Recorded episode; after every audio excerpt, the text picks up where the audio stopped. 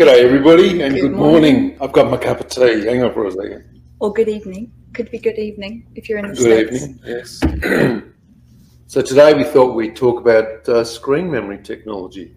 And we've got a few guests that we'll be bringing on as well. Yeah. To talk about it. Yeah. And we're just going to do the thing where we say, we can see you saying hello.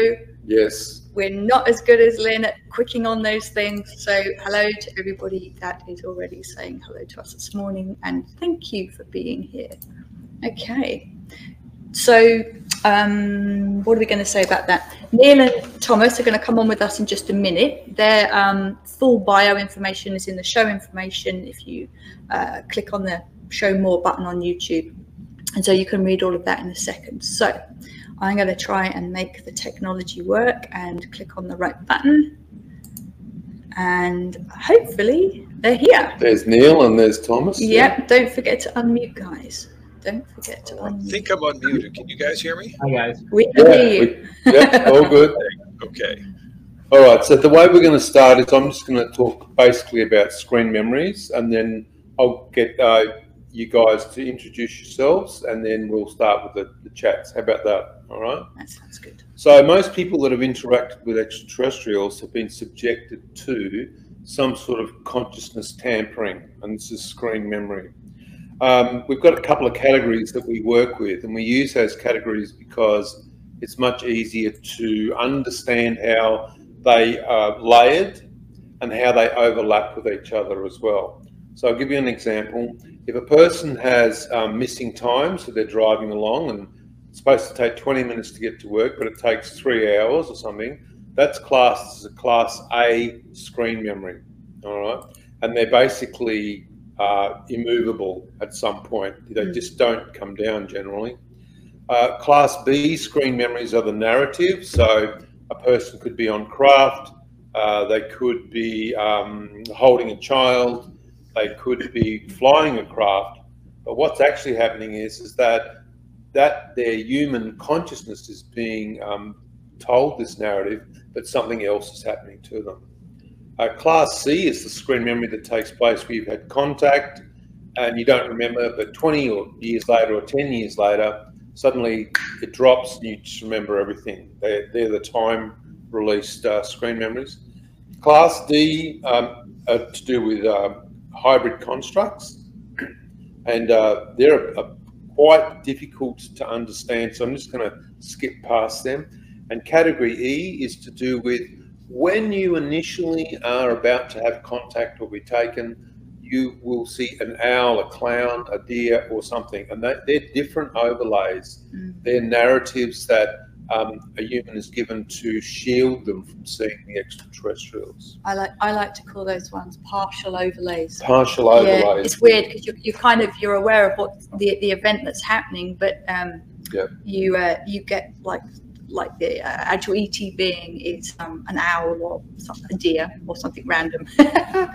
All right. Yeah. So I, I was just going to say before we go any further that yeah. the information that we, we have about screen memories really does come from uh, our own contact with the zetas that we work with. Yeah. Um, and so the information that Paul's just given there about those different categories really is mainly applicable to the Zeta beings. Yeah.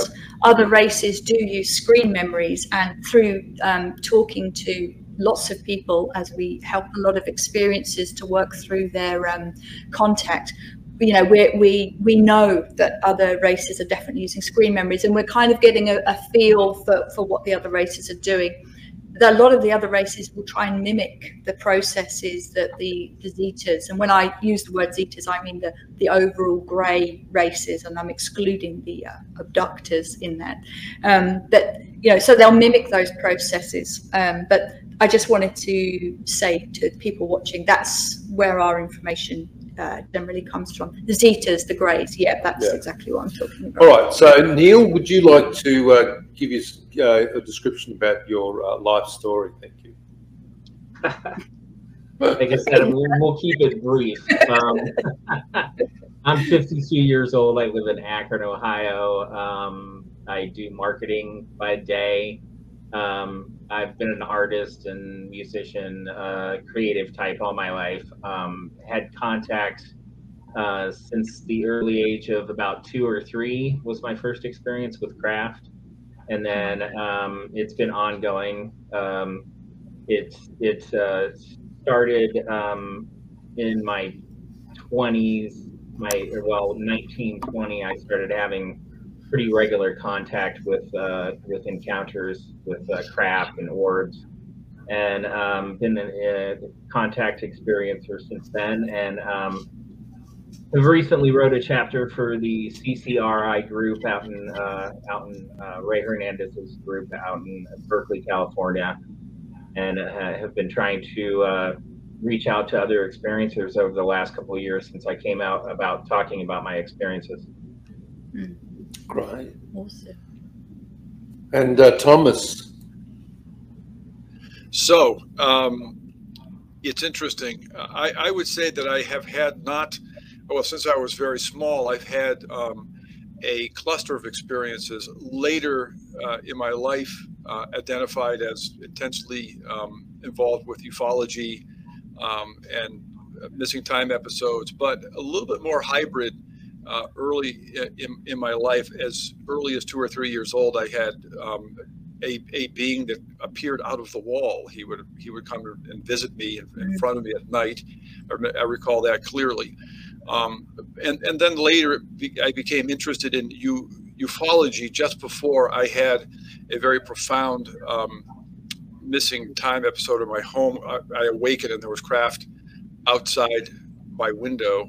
Um, and then uh, later uh, I I got into uh, being a TV meteorologist at the ripe old age of 21, and I worked for a number of affiliates in the United States.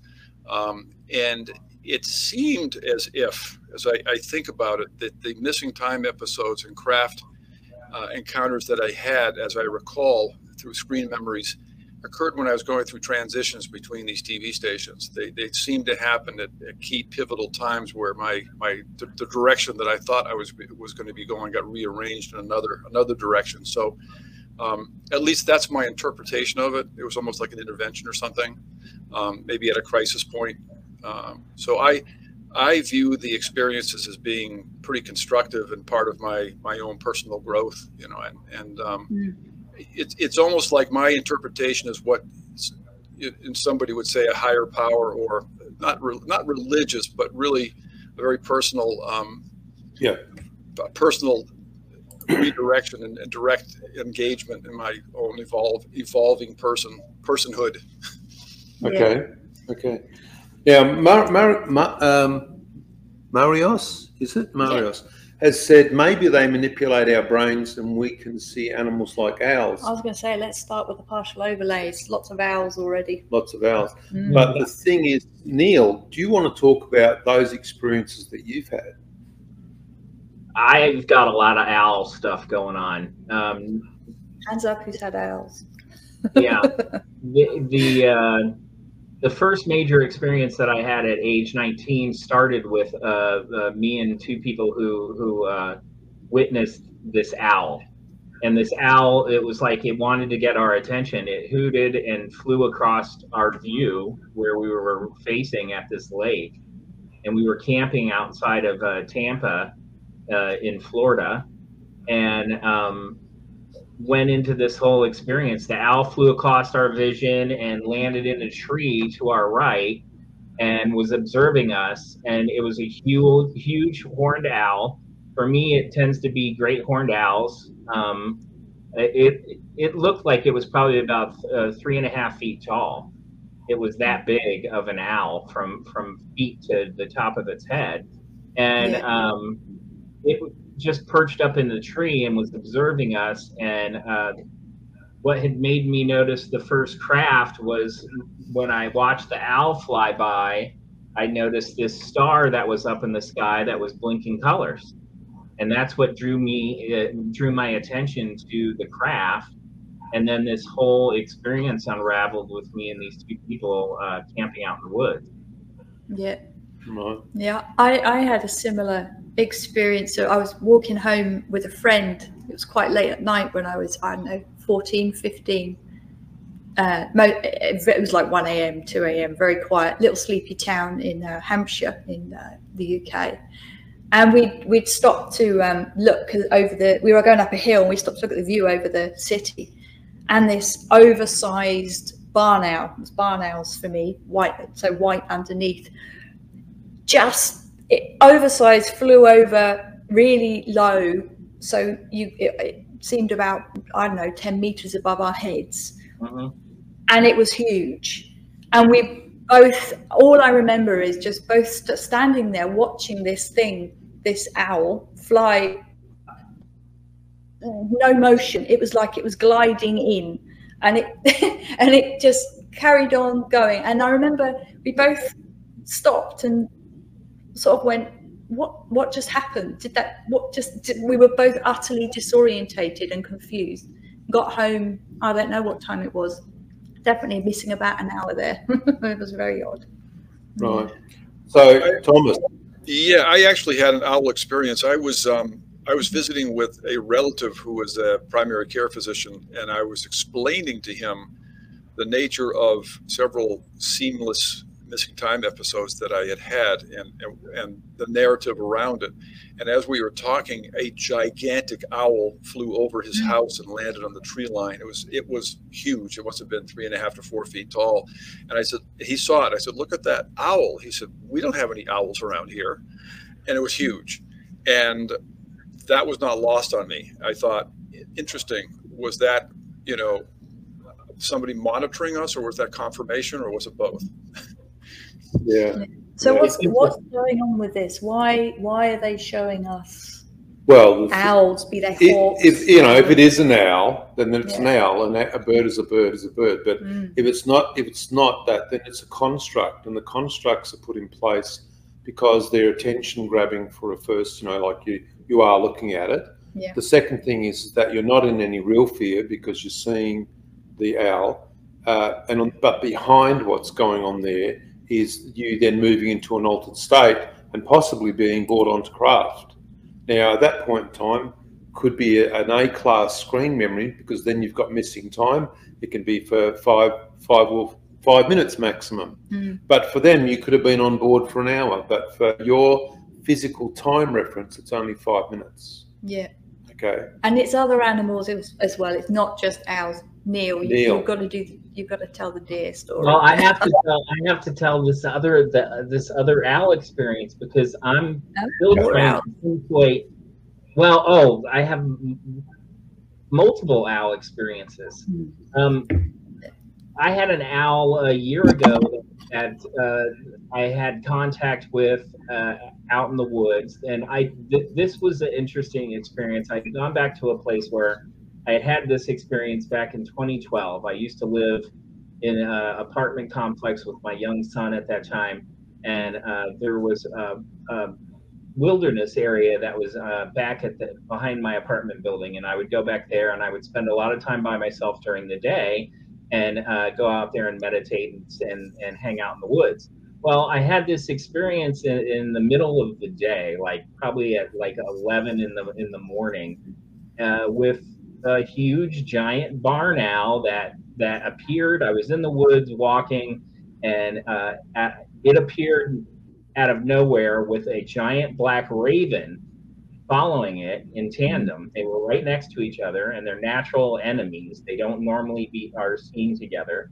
This owl flew right over the top of my head. Its feathers practically touched the top of my head, and I ran after it for probably about five to eight minutes in the woods. I followed them, and they were just flying about six feet off of the ground next to each other in front of me. Um, as they flew through the woods, I was running behind them. And then I went back to that area a year ago. And before I walk into the woods, I kind of said a prayer to the spirit to, to you know, offer up permission to go into the woods and, and, and you know, that I was being coming there with respect. And out of nowhere, the uh, I hear a great horned owl hoot out to me. So it calls out to me, and I called back to it. I went into the woods, and I never wear a watch, so I don't know if I had missing time during this event or not. but I, I went into the woods and I, I found a spot that had a somebody had drug an old couch out into the middle of the woods. So I sat down on the couch and it was starting to the, the sun was starting to go down. It was it was starting to be dusk, and out of nowhere, that owl fl- flies over to a tree, literally uh, 20 feet, 25 feet away from me, and perches in the tree and mm-hmm. was there for a, a good length of time. I, I, remember sitting there for at least a half an hour. Might have been longer because then all of a sudden, I don't remember anything after. I don't remember the owl flying off. I remember sitting there. The owl was observing me. It was up in the tree, and then the next thing I remember um, was there was an object in the sky that was uh, just a bright light. There was no strobes off of it like an airplane or anything like that. There was no noise and it was just heading slowly uh, off in the sky when when I was just like, um, okay, I guess I should get out of here. It's getting dark, and the, the owl was gone. So I don't know if that was. You remember? Do you remember being on board on craft? Like, nope. Do you have any? Not at all. Nothing. Yeah. I, I, I just remember sitting there hanging out, I remember communicating with the bird when the bird came over to the tree and I was kind of laughing. I was just like, I know that you're not a I know you're not an owl. And yeah. it was just watching me. And I've had I've had dream experiences with owls where I woke up with marks. I had this dream where I encountered uh, I w- was encountering two uh, great horned owls uh, that were climbing on me. I was I was sitting in a park like setting with trees. And um, the literally the interesting thing about the one that happened in the woods a year ago was the following day. I swear to God, it was the same owl. Uh, came to my apartment, like uh, I had gotten locked out of my apartment, and I had this totally crazy experience where I was waiting in my hallway um, to uh, to uh, get into my apartment, waiting for the landlord to come over. And somebody had let me into the hallway, so I was sitting up on the stoop. I lived in the third floor. I had left my window open, like halfway, completely open. And this was in the winter. And um, it was the very next day after going back from the woods. I I, uh, I hear something in my apartment when I'm sitting on the hallway, and it was really weird. It sounded like uh, somebody coming up and down the steps, like a small person, like a child. Because you know, I had a, a song. It reminded me of like a size of a toddler. It sounded like somebody on the other side of the door, and I felt like this psychic connection at that point. And I was just like, I can hear you in my mind. I said this. I said, I can hear you. I know you're the owl, and you're in my apartment. And I heard footsteps patter up the steps into yeah. my apartment. And I was just like, Am I losing my mind? What's going on? Yeah. I, I, started to freak out and I was like, I'm going outside to smoke a cigarette. So I went down to my porch and immediately when I stepped onto my porch, something said, Look up. And I looked up when I stepped off the porch, and the owl leapt off of the, the roof, was up on my windowsill leapt off of the roof and flew right over my head, landed in the tree across the street, and turned around and was looking at me and hooted at me three times. Three times. That's interesting. Times. Now, Thomas, you've had missing time events as well. I have the one that involved uh, animals. Uh, was one that occurred in the Berkshires of uh, Massachusetts in the United States. I had I had retrieved a, uh, a van that I drove from Indiana to uh, to Maine, and passing through Western Massachusetts at about midnight, uh, I remember getting gasoline in Amsterdam, New York. I got to Williamstown, Massachusetts at 105 uh, a.m. and something had me look to the right, and I saw what was a peach-colored light over the uh, Berkshire Mountains in Western Massachusetts. And I looked at it, I thought, well, it's probably a TV antenna. I said, no, nah, it's a peach color light. And I just matter of factly said to myself, oh, it's probably a UFO, just like that. Um, yeah. And so I w- was in, from that point going forward, what I would describe as what seemed like a hypnagogic state, where I was mm-hmm. aware that it seemed like it was taking forever to get to Route 2, which was the main highway between that point in southern New Hampshire where I was to be at my dad's house. He was still alive at that point. And so something then had me look at my watch and it was suddenly 415 and I I knew exactly where I was before and I was in the same spot. I was in a short sleeve shirt, blue. It was also 45 degrees outside and three hours had passed and I wasn't cold. Um, wow. So I had had other missing time episodes. Now at that point, when it was 4:15, I looked ahead of me and there were deer on the side of the side of the road, and then there weren't deer. They were there okay. and they were looking at me, and I I got a, a sense of comfort from them, and it's like all's well, and then they were gone. Wow, wow. Yeah. And also, um, you know, in regards to deer, I'm sure that Neil's got a really good uh, tale about deer as well. Yeah. Yeah, the, the this was from uh, 2019. 2019. Mm-hmm. Um, I was living out in Kent, Ohio, and uh, I I wasn't having a whole lot of activity during that time, but um, uh, I had gone out to get something to eat, and I was driving back from from picking up some drive-through, and um, when I got out to the stars were just coming out, and when I got to the place where I was going into the house, um, I was looking at the stars, and and and um, I, I, usually do a meditation if I'm out there and and and uh, look, observing on a clear night, and a lot of times I'll get activity. Well, um, I've told you uh, about this this encounters that I've had with uh, this racquetball sized uh, blue orb that uh, appears to me so I had gotten out of the car and I was looking at the sky and and and uh, reached out uh, mentally to them, and then out of nowhere, probably about 20 feet in front of me, the orb appears and flew for about three or four feet, and then flashed and disappeared. Well, I just giggled and laughed and was just like, "Thank you," you know, and went inside. Um, didn't think anything of it. Went to bed. I had laid in bed uh, before I fell asleep, looking at the phone on the internet and then um, fell asleep. Woke up sometime later with complete uh, sleep paralysis. Um, I was laying in bed. I could not move anything except my eyes. Um, I was fully conscious, fully aware, in like a heightened hyper sense. Uh, um, I, I, felt a presence in the room immediately.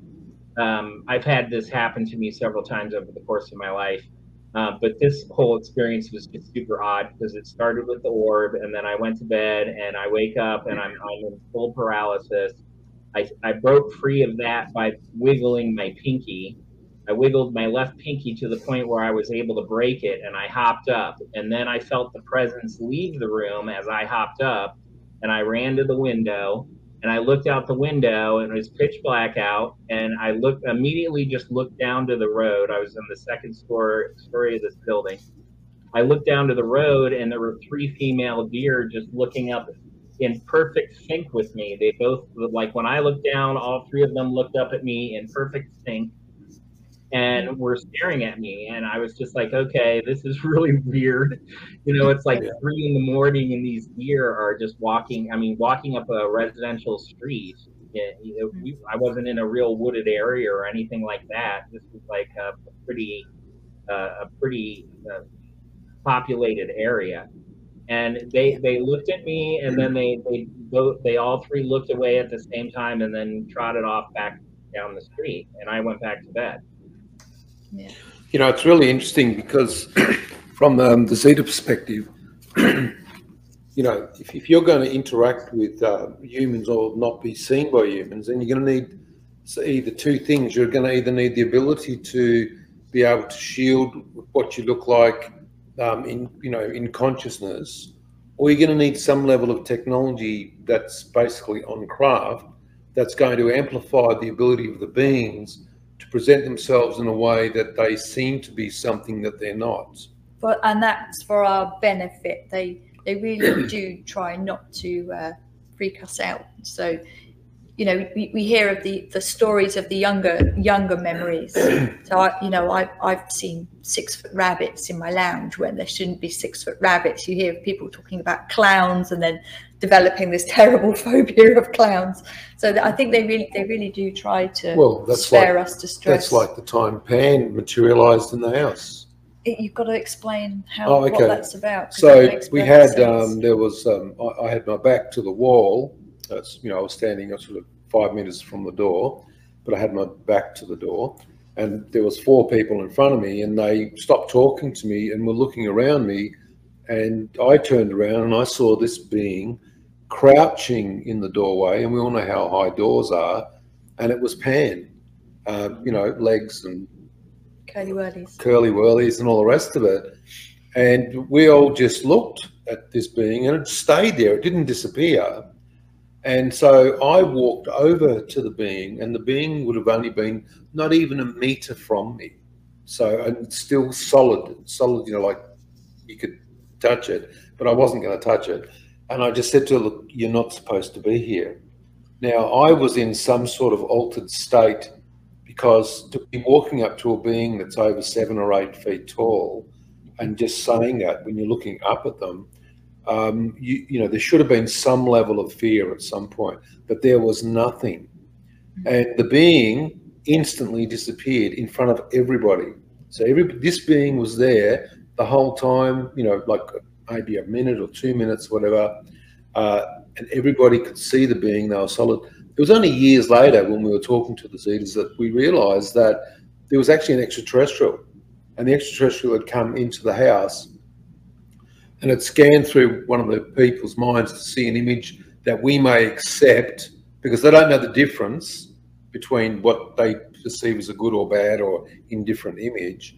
And so when they materialized in the in the house that way in full daylight, they thought that that was an image that we would accept because of the of the children because of the children had been reading um, Christian fables or something, yeah. or, or yeah. something to do with that. So they'd taken the image from the child's mind, thinking that would be, you know, that wouldn't scare scare yeah. anybody, because of course it's in the child's mind, and they've misunderstood that, that perhaps that wasn't the right. Well, yeah, we had to explain to, to go with years later, but um, yeah. Uh, have you guys ever been given any healings or anything from from beings? I well, in relation to that, uh, possibly. I, I will. I can report that during my missing time episodes, um, I had been in an anxious state. Let's say, if I was destination uh, driven, um, uh, I could be tired uh, anxious and so forth. And then upon the realization that there was a seamless missing time episode, one of them involved a trip from Washington, D.C. to Savannah, Georgia. Um, there were three hours that were missing, and it took me a while to figure out that that was unusual. That was the first missing time episode that I had, but I was very, very calm. And that was the case with all of my missing time episodes. So the question I have is, is does that designate, does that represent a healing of sorts that there was a there was an understanding that maybe I was under stress that I was going in a particular direction in my life and that was part of a redirection that was going on? Or was it event driven in that they knew that I was driving and they didn't want me to be freaked out driving on the road because they realized there was implications for the other people around me? Or maybe it was a combination of both? Interesting because I've actually been driving along and um, I had a Zeta turn up next to me in the vehicle, you know, in the passenger seat, and was looking at the controls of the, the car and said to me, Do you mind if I learn to drive the vehicle? And I said, Well, I would prefer that you didn't uh, because, you know, you know, they go, No, well, they sort of convinced me that it would be okay. And next thing I know, they've got hold of the steering wheel and we're doing about 80 kilometers an hour on a freeway and the car's slowly veering off very slowly veering off the, the road towards a concrete pillar. And I'm saying to the being, you need to turn the steering wheel. And the being says to me, what's the steering wheel? I said, listen, you've, you've got hold of the steering wheel. You, you need to, and now I'm starting to worry that it's suddenly going to go like this, right? And flip the vehicle over. And so I've sort of tried to push myself forward, my consciousness, and tried to take control of the vehicle and it was really difficult to do it. But I managed to just even move a, a, a couple of mil and keep the vehicle on the road. After about um, I don't know, maybe a kilometre. I said, listen, we can't do this. I said, I don't mind teaching you if we're somewhere else where there's no other traffic. I said, but this is a bit dangerous, and you know, you could be harmed, I could be harmed, whatever. And then the being just left. Mm. Yeah. So, you know, I'm not sure how often that happens to people, but anyway. I well, did have a. The, the question I have is that what goes on with people that you know what happened in the three to four hour missing time episodes that I have that I don't mm-hmm. recall. There may have been an enormous amount of activity that occurred that my conscious self did not recall. Well, there's the thing. You see, the thing is, is that in that three-hour time, you know, don't believe for for, for a minute that you were on a, a, stainless steel table in a craft for three hours because right. you wouldn't have been. They're not that incompetent. So the thing is, is that you know there could have been that while you were your time was missing, you were actually walking around interacting with different beings.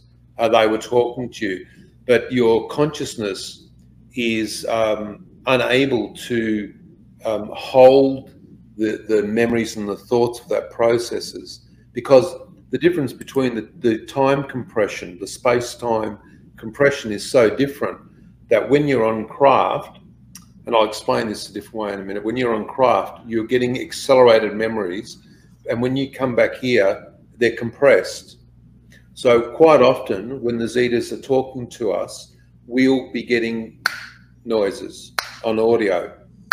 We then take the, the snap and we stretch it out and it could be 10 or 20 different clicks.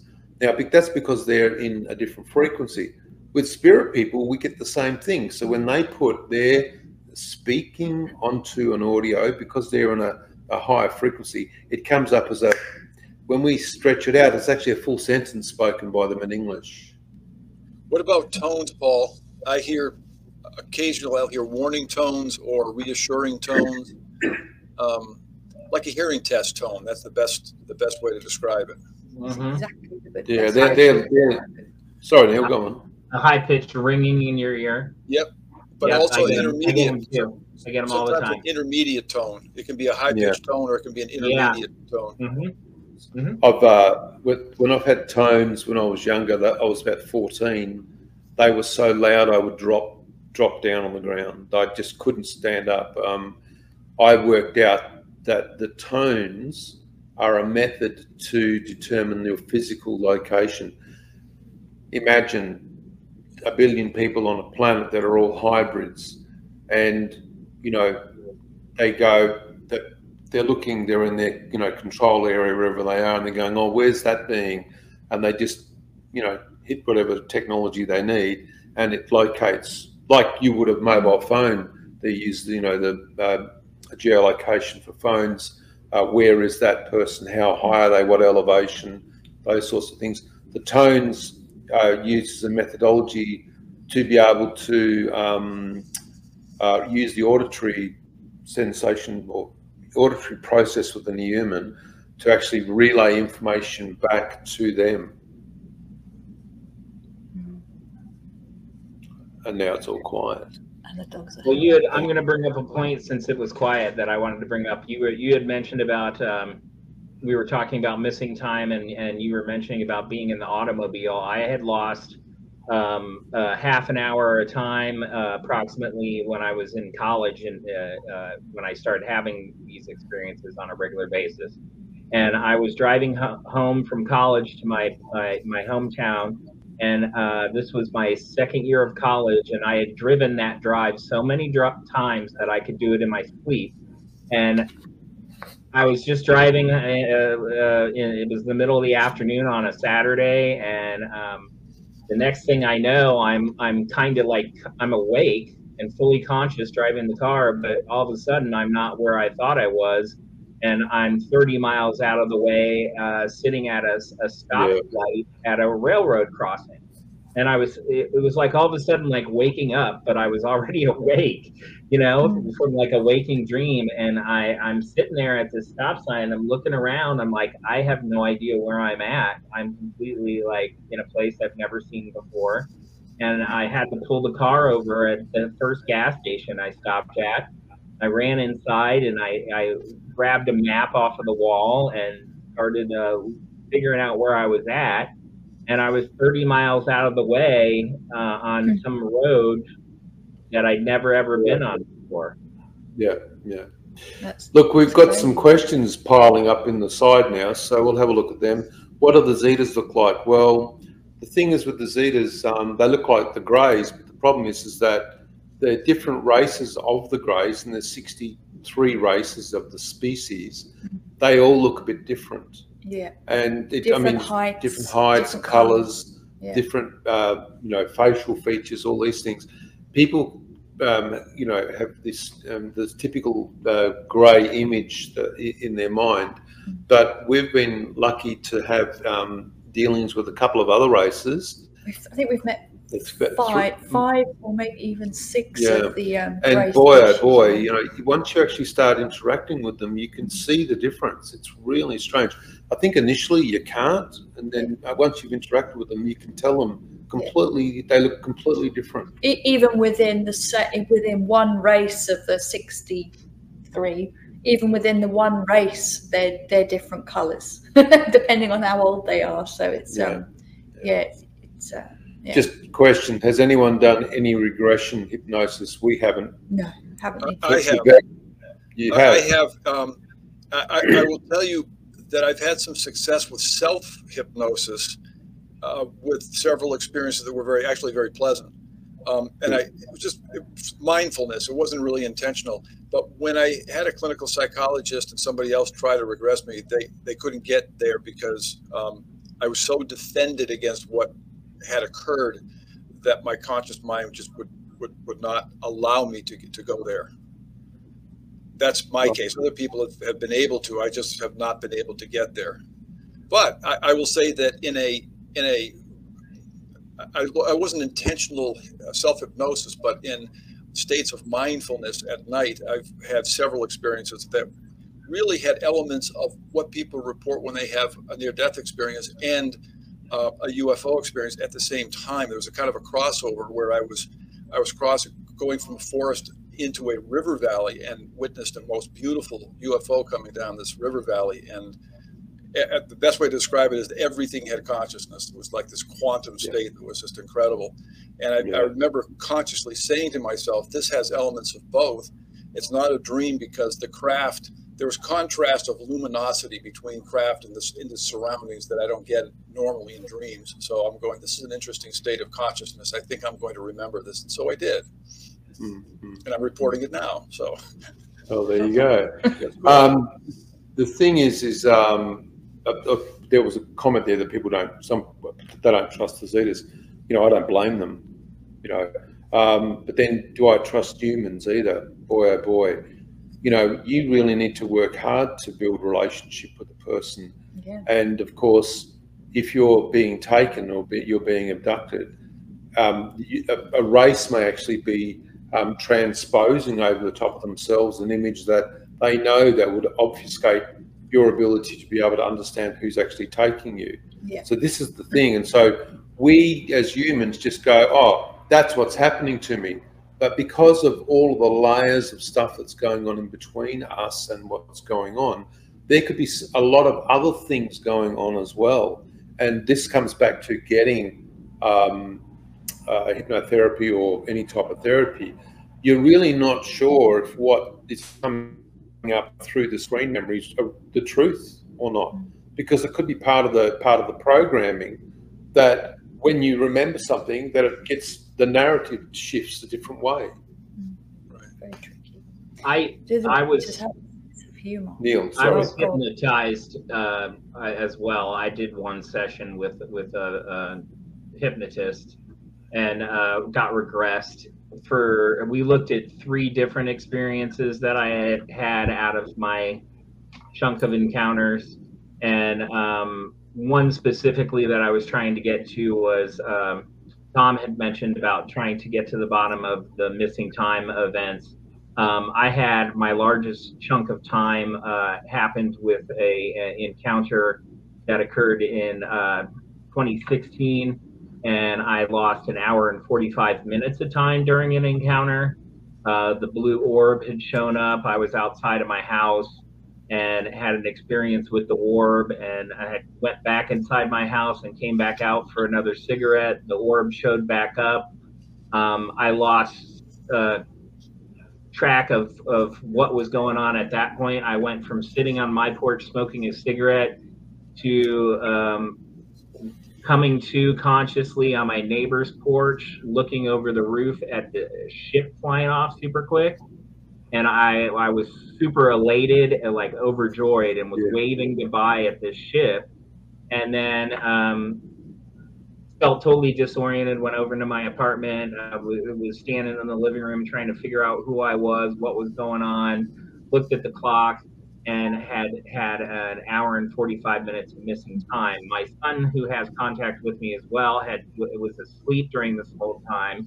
We went to bed, and then I woke up in the morning, and we found a symbol that he had uh, they had put on his hand of an upside down uh, equilateral pyramid, or just like your triangle behind you on the wall, and uh, it it looked like a burn raised scar that was on his hand. It was there for two weeks but I had lost an hour and 45 minutes of time. And that's one of the things we looked at with the hypnotic regression. I was able to remember everything that I'm consciously able to recall right now, but was not able to tap into anything with that hour and 45 minutes of time. And, and this comes down to this comes down to this. If you're a hybrid and you have a symbiotic relationship with two consciousness, one spirit, one extraterrestrial, and they're in relationship, right? when you're on craft, if they separate, this one's given the narrative, this is the spirit consciousness, this ET consciousness is interacting with their own race. There's no way. I, I, you know, I just don't believe that it's possible that if this ET consciousness that's you wants doesn't want you to know what's going on, it's your consciousness. It doesn't matter who's delving into it, what qualifications they've got. They're not going to be able to force your higher self to reveal its information. It doesn't want to. Yeah. Yeah. Someone said, yeah. do the Zetas have a sense of humor? Yeah. And not that I've seen. no, I do. They're very, they're very interesting to um, talk to. You have to be, you have to use very uh, structured language. You can't use abbreviations, any acronyms you can't you, you couldn't use like new age colloquialism phrase like indigo children or star seeds they've got no idea what you're talking about you have to explain everything uh, the processes behind things for them to understand what you're uh, talking about they they it's not like talking to a human i'll give you an example of this is how the zetas think right so they'll if they're talking through me to, to cyan they'll tell her something yeah. And then six months later or 10 years later, somebody will ask the same question. Doesn't matter, not so somebody else will ask the same question. They'll say, We already answered that question. And they've answered thousands, thousands and, and thousands. thousands. of questions. From their perspective, yeah. if they speak to one human, they've spoken to all humans. Yeah. So, so if we if we have a group of people with us, which we do occasionally, um, to to speak to them um, through Paul, and somebody asks something that they've already answered before, they won't answer it because, as far as they're concerned, they've got that information. And that's why we have, that's why we have to record all of the conversations. Yeah, yeah. we've um, Paul's um, Thomas wants to ask. Okay. Just a couple of points. Um, my wife and I both had a missing time episode simultaneously a few years ago. Um, interestingly, a, a, day after um, I had spoken to Keek through Paul, we had had a conversation. But we had a missing time episode, and the next morning, um, she came down and she said, "Look at this." She was she knew that she needed to look on the inside of her arm, and once again, she had the same markings that's in back of you, including those points on there, six millimeters. And then two weeks later, another one showed up on the inside of her leg as kind of like a confirmation or something. Um, That's when you need to document it. Yeah. Yes, I have. Uh, yes, a mutual friend has the has those has that picture. I may on my on my Mac, but uh, in any event, I had an experience, interesting enough, a few years ago where I was kind of going drifting off to sleep, and she came up into the room, and I had been looking towards Antares, and I sensed that I was kind of communicating communicating spontaneously. I started speaking to um, my wife as an intermediary of some, of some kind. But there, the best way to describe it, there was a me next to me that was interpreting what I was saying to her in yeah. Old English. So I was saying I was saying a language to her that I don't understand, um, but I was another me next to me was interpreting it in an Old English that was almost well, well Old English, like yeah. you know thou and but very formal and very respectful of her and supportive and so forth. But I was looking yeah. towards Antares. I don't know if there's a Zeta part of a Zeta civilization in that direction or not. Oh, nobody would know that. Yeah. Nobody.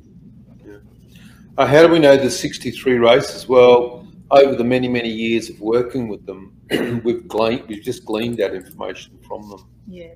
We, uh, we've got a couple of um, books that are free to download via the website. Yeah. Um, and one of them was um, co-authored by a retired um, ex-government communication scientist, and he's studied a lot of, of what's been um, the information that's been passed through the Zetas. So, yeah. Um, Claire says, was that a yes. light? Yes, it was. That's, that's just the car passing. Mm-hmm. not aliens. Not aliens, not this time. Uh, I'm just scrolling through looking for questions, just in case I've missed anything.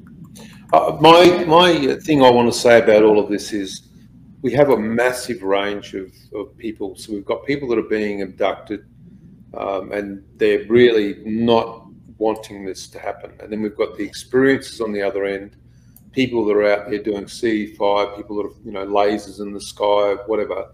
And so all that gradient in between. And so, of course, there's going to be people that just don't want this, can't stand it, not not interested. And then you've got a, a massive group of people on the other end that all want ET disclosure. Um, so in the middle of it, somewhere, there's going to be some sort of middle ground at some point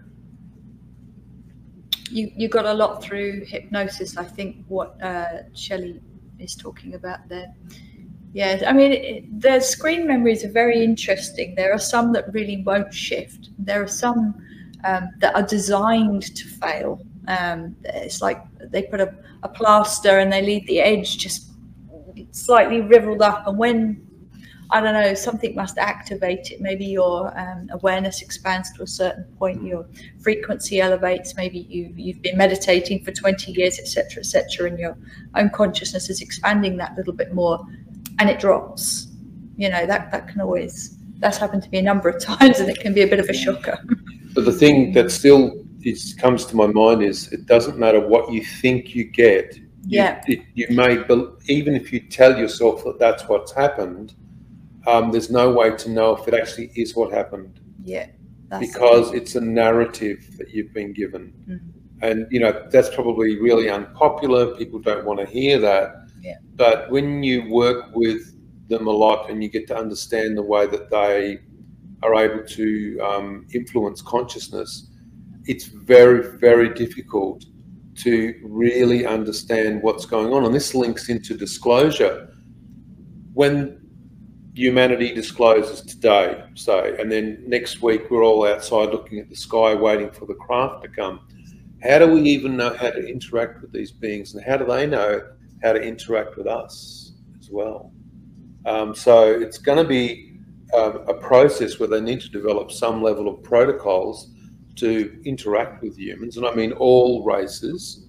Um, look at um, the tall whites yeah. And uh, what was the name of that person? Uh, Charles, Charles Hall. Hall yeah. He spent a lot of time working with them, and he was in fear for most of it because yeah. he didn't know whether he was going to be harmed. I mean, he was trying to work out what protocol to, to use talking to them. They were just in their own space doing what they wanted to do. If you haven't heard of that story, you should look it up. Yeah, it's um, Very interesting, and it gives you an idea of what what um, you know, sort of discarnate consciousness or problems exist between two different species talking to each other and understanding the inflection of a voice, mm. the action, like the in Dulce, in the supposedly, you know, some people were injured or killed uh, by a grey when they were being taught. I mean, there's a lot to this, and it's not just, uh, oh, this is what's happening. And I don't think any of us are able to say, that we've got a full picture. That's that's really important.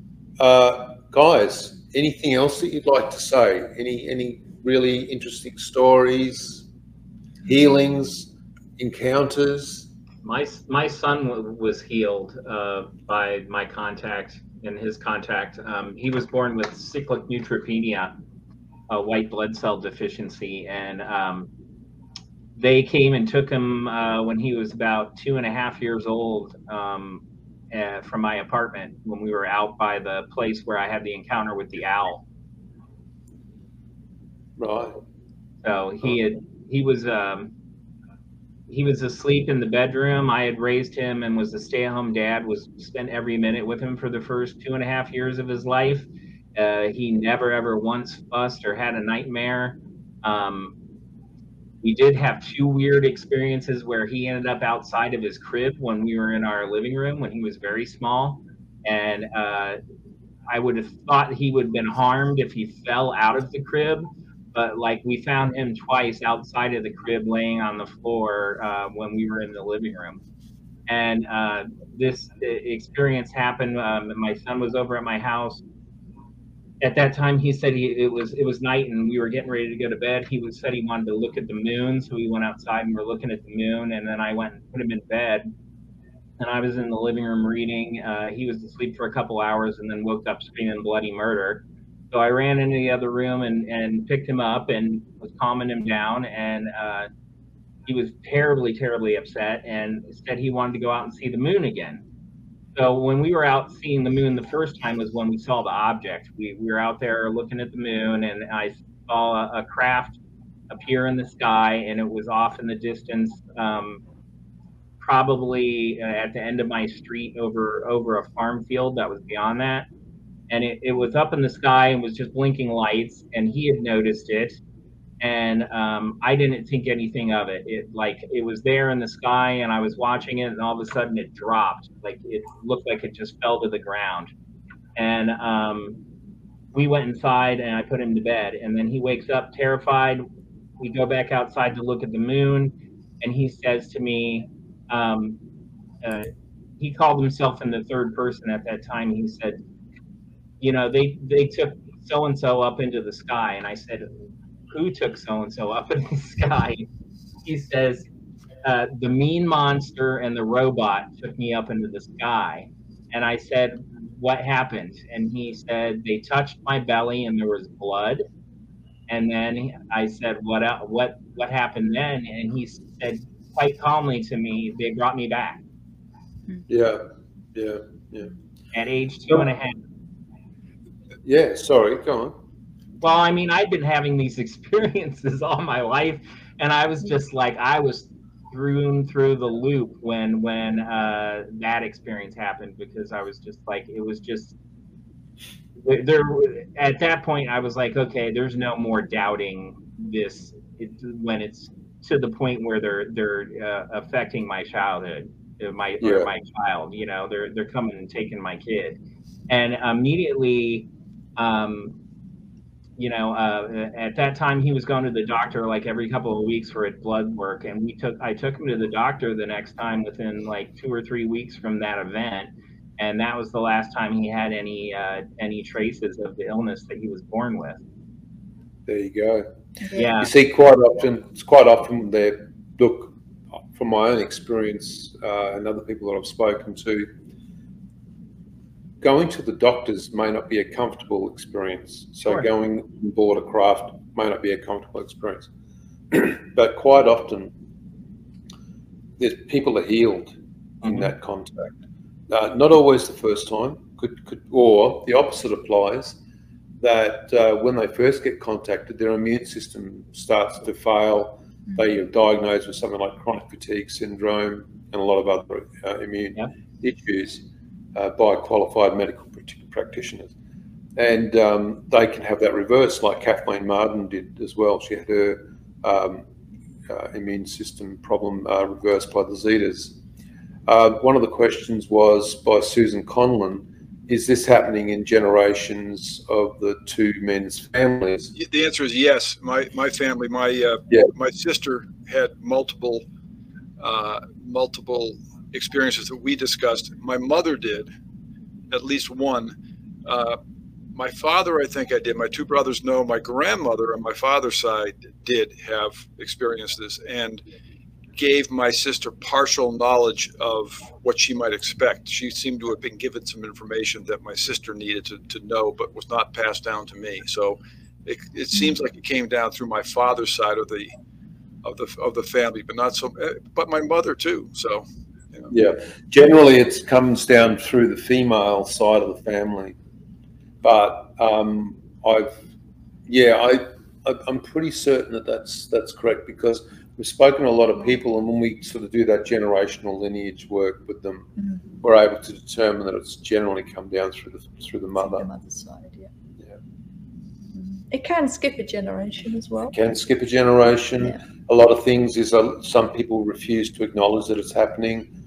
Their whole lives, and so they never speak about it to anybody yeah. and then so nobody never ever knows whether it really did skip a generation as well. Mm. Also, the phenomenon itself it it, um, it exists with the races, mm. and so just as you have consciousness around you as you move through your time stream, so do these beings, and so as they move through your space, they affect the fabric and the energy of your your reality. And so there'll be a lot of other phenomena taking place, such as maybe spirit contact, poltergeist activity, mm. all these other things that are taking place as well. And then you've got to try and work out what's what. Yeah, which could take a long it's time. It's not clear, and there's not clarity in regards to what goes on. This is the big thing with it. And I, I tweeted yesterday. I said, you know, just like a rabbit caught in the headlights, it's not that at all. It's what's behind it. And this is what everybody is at the moment. They're caught in the headlights. They're looking at the light not mm-hmm. understanding that it's not the light that you're supposed to be looking at, it's what's behind it that's going on. Mm-hmm. And if we could all just understand that, that it's not the phenomenon, that's just a byproduct of, of them. And they may not even be expecting us to understand that. But if we can understand that it's just us experiencing the phenomenon, then we can start to understand that it's what's really going on behind that that's important. I want to make a comment on that in regards to uh, somebody, a viewer had mentioned about do do you think that they have a sense of humor? And I would have to say that the whoever I'm in contact with definitely has a sense of humor, because uh, when I was ha- started having uh, uh when I in 2015 and 2016 when I was having a lot of contact, um, that's when the paranormal uh, uh, got turned up. That's when all, all, the strange things started happening in my house, and uh, I was touched several times by uh, by something that I know touched me.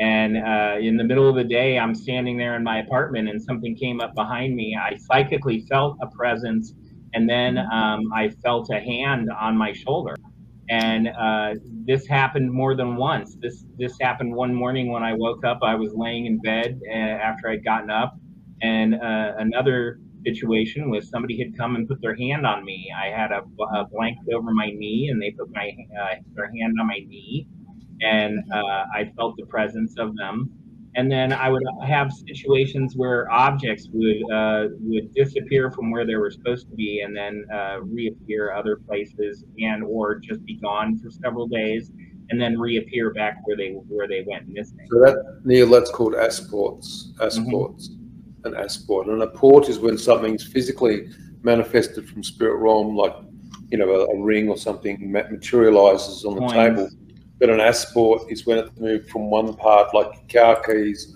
or something, to the other. And spirit people do that a lot. Thomas, we understand you have uh, an engagement you have to pop off to, so we'll say bye to you now. Oh, and thank you. I'll thank see you guys soon, okay? Yeah, have, we'll have a great evening, guys. Thanks, Tom. Bye. Nice to meet you, Neil. Bye-bye. Nice to meet you. Yeah, when the, the thing about when when we have a lot of extraterrestrial contact going on around us, we um oh, maybe I have to remove Tom from the room. Hang on, let me see if I can do that. Click. Woo, there we go. Um, oh, and now I can do this. There you go. Oh, I'm getting good at this. Um, it, it increases the amount of um, spirit activity and, and other paranormal activity as well. So we spend a long time working with people trying to work out what is what, you know, what is the extraterrestrial uh, component of the of all their experiences going on around them. What are spirit people? Um, what's actually being generated by the person themselves? They don't even realize. Um, our experience of, of working with the ETs, having them in the house fairly frequently, mm. and because we can see them in the house, um, is that they're not they're really not interested in the anything earthly they really are there for other reasons whereas the spirit people they like to get our attention by moving objects around if i was working with you and saying mm, maybe what's going on the, the feeling of the, the hand on the shoulder and feeling that presence behind you i'd say that is a uh, if, if I had to yeah. form an opinion, um, is highly likely to be a spirit person trying to say hello to you and get your attention. And that's what I was saying about mm. The phenomenon itself that is uh, generated by them yeah. actually causes you or spirit people the ability to interact with the living. That's that's the thing, and the more the more extraterrestrial phenomenon you have around you, the more spirit contact you have as well. Yeah, it's it's really common. We see it all the time uh, with people the more their extraterrestrial contact increases, the more the spirit activity mm. increases around them as well. Yeah, I feel like at that time, uh, like all my abilities got turned up at that time. It was it was mm. like a jump I felt after I had a um, situation where I almost died in 2013 and uh, was pretty sick for uh, quite a while. Was in the hospital for several weeks and uh, had to have uh, emergency surgery. And um, everything got turned up at that point. And then um, when uh, the activity in 2015 and 2016, where I was calling in a lot of ships and and uh, having visitations, that's when the the uh, other paranormal things started happening in in, in the house, shadow beings, um, the touching, the uh, objects moving from places to place or disappearing and then reappearing or completely disappearing and just never coming back. And then um, we were seeing flashes of blue light at that time in the apartment, my son and I. Well, we would be in the living room, and, and there was a mirror that reflected the bedroom uh, from the hallway. And mm. uh, in the bedroom um, where I slept is where these uh, bright flashes of light would appear in the room. Mm. Right. Somebody made a comment about the Anunnaki before, and it's really interesting because we've actually had contact with the Anunnaki. The Anunnaki, Nancy says the Anunnaki did a number on us. you know what? Without the Anunnaki, there wouldn't be a human species. Yeah, we would be, yeah. And yes, yeah. they have actually admitted that they created humans as a slave race. So, uh, as much as no, we don't like the Anunnaki, um, that was a long time that ago. was a long time ago. They're not anymore. Uh, if it wasn't for them, we wouldn't all be sitting here talking. That's all it comes down to. And this species of humans that currently exist here isn't the first species on this planet either. And these, we are, humans are an introduced species and they have been introduced multiple times to this planet. Okay. So yeah, that's a very interesting conversation in itself as well. All right. So yeah, that, that, I think Neil, we've got all the questions. We've done all the questions. We've had a chat with you. Yeah. We had a chat with Thomas, and yeah. I think that it's time for us to wrap up. I think it is. Yeah. Yeah. Okay. So um, it was lovely to have everybody on today. Thank you. Thanks for, for having me. Thank you, Neil. Yeah, speak to you again. I'll hand the golden mouse back to oh. the controller. Go on. I'm so the technical controller. I, I, am much more comfortable banging rocks together around a fire. really? Okay. All right. All right. Thank you very much for coming on. Um, thank you to everybody. Yeah, Thanks, what was I going to say? If you want uh, more information about what we do, if you go to the uh, show information, then our website address is there. There's lots more information about there, and the downloads for the books are there as well. Um, Neil's information is in the show information in the same place, as is Thomas as well, if you want to have a little read about that. Okay, all right, let's let's do this thing. We will see you all in a week. You're not going to play my funky intro, are you? No, what, that's the what, intro. What did you think of my intro with the, the phasing in of the three like yeah. No, it's it, who who somebody asked what they look like. That's how they appeared to me yeah. on one occasion, so I drew that. all right. All right. We'll see you all in a week. Yeah. Bye, Take everyone. care, everybody. Bye bye.